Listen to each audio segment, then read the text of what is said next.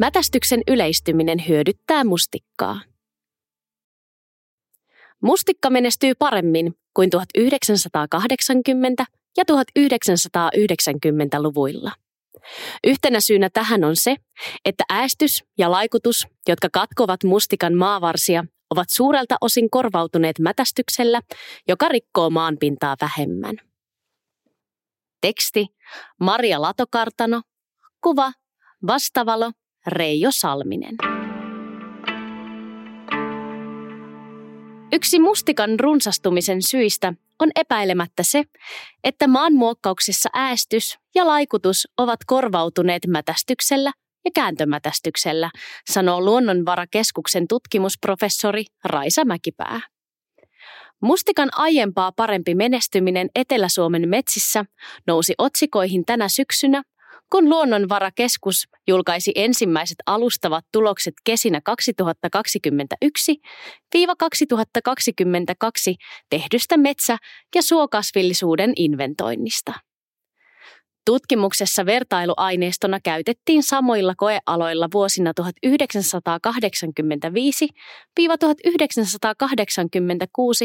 ja vuonna 1995 tehtyjä kasvillisuusinventointeja. Koko maan kattavan koealaverkoston mittaaminen jatkuu vielä kesällä 2023, mutta tähän mennessä mitattujen koealojen perusteella näyttää siltä, että mustikan peittävyys on kasvanut selvästi. Mustikan myönteinen kehitys on yllättävän selvä. Tulos on ilahduttava ja huojentava, Mäkipää sanoo. Tärkeä maavarsi. Mustikka on laji, jonka leviäminen tapahtuu lähes kokonaan kasvullisesti maavarsien avulla. Yhden yksilön maavarsi voi ulottua useiden metrien alueelle. Maanmuokkausmenetelmät, jotka rikkovat maanpintaa laajoilta alueilta, katkovat mustikan maavarsia. Tällaisia ovat esimerkiksi laikutus ja äästys. Mustikka toipuu maavarsien katkonnasta hitaasti. Mustikan maavartta voisi verrata puun runkoon. Jos se katkeaa, mustikkavarvikko menettää yhteyden suureen osaan resursseistaan ja sen palautumiskyky heikkenee. Vielä 1990-luvulla laikutus ja äästys olivat vallitsevia maanmuokkaustapoja. Niitä kevyempi mätästys yleistyi 2000-luvulla. Vuonna 1996 Maanmuokkausala oli yhteensä 128 000 hehtaaria, josta mätästyksen osuus oli 20 000 hehtaaria ja muiden maanmuokkausmenetelmien osuus 108 000 hehtaaria. Vuonna 2020 maanmuokkausala oli yhteensä 90 000 hehtaaria, joista mätästyksen osuus oli 65 000 hehtaaria ja muiden maanmuokkausmenetelmien osuus 25 000 hehtaaria. Siemenestä mustikka lisääntyy mäkipään mukaan äärimmäisen harvoin. Mustikan siemenversoja ei juuri maastossa näy, ja idättäminen kasvihuoneessakin on vaikeaa. Operaatio Mustikka. Mustikan menestymistä selvitetään Luonnonvarakeskuksessa Operaatio Mustikka-hankkeessa. Kolmen maastokauden aikana tutkijat kartoittavat mustikan lisäksi myös muiden metsä- ja suokasvien runsaussuhteissa tapahtuneita muutoksia.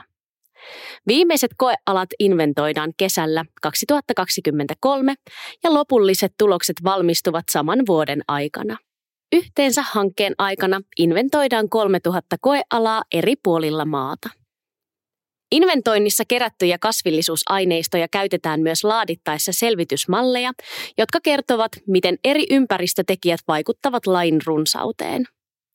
Esimerkiksi se, että tiedämme mustikan toipuvan hitaasti maavarsien katkomisesta, perustuu sekä kasvillisuusinventoinnissa kerättyyn aineistoon, jossa on myös tieto koealueen puustosta ja edeltäneistä metsänhoitotoimenpiteistä, että kokeellisiin tutkimuksiin. Mäkipää kertoo.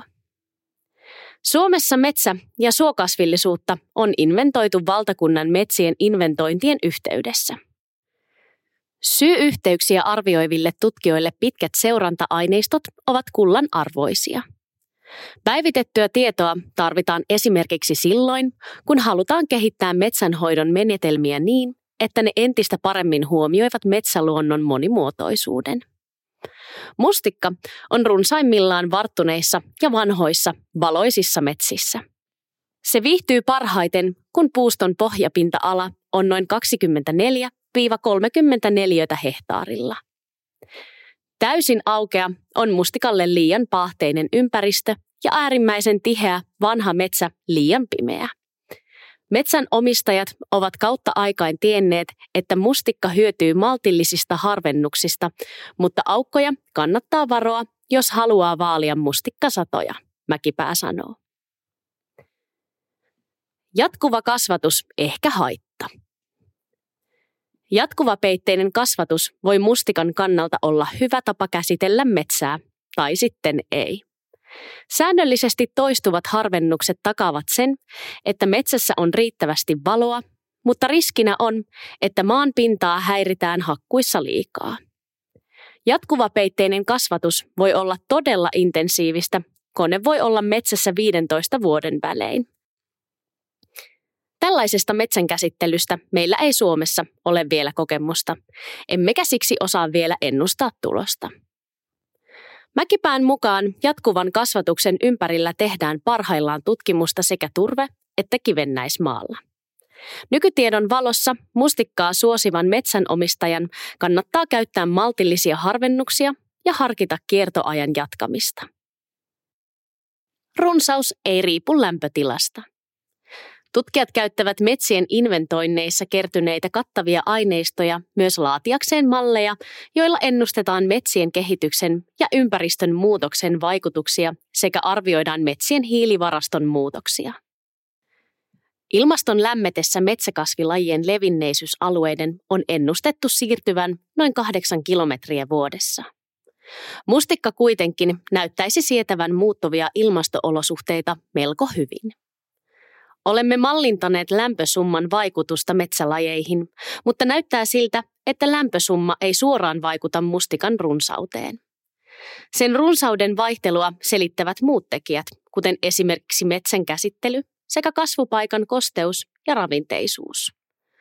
Operaatio Mustikka on osa hiilestä kiinni ilmastotoimenpidekokonaisuutta, jota rahoittaa Luonnonvarakeskuksen lisäksi maa- ja metsätalousministeriö, ympäristöministeriö, Suomen itsenäisyyden juhlarahasto ja Hako Ollikaisen säätiö.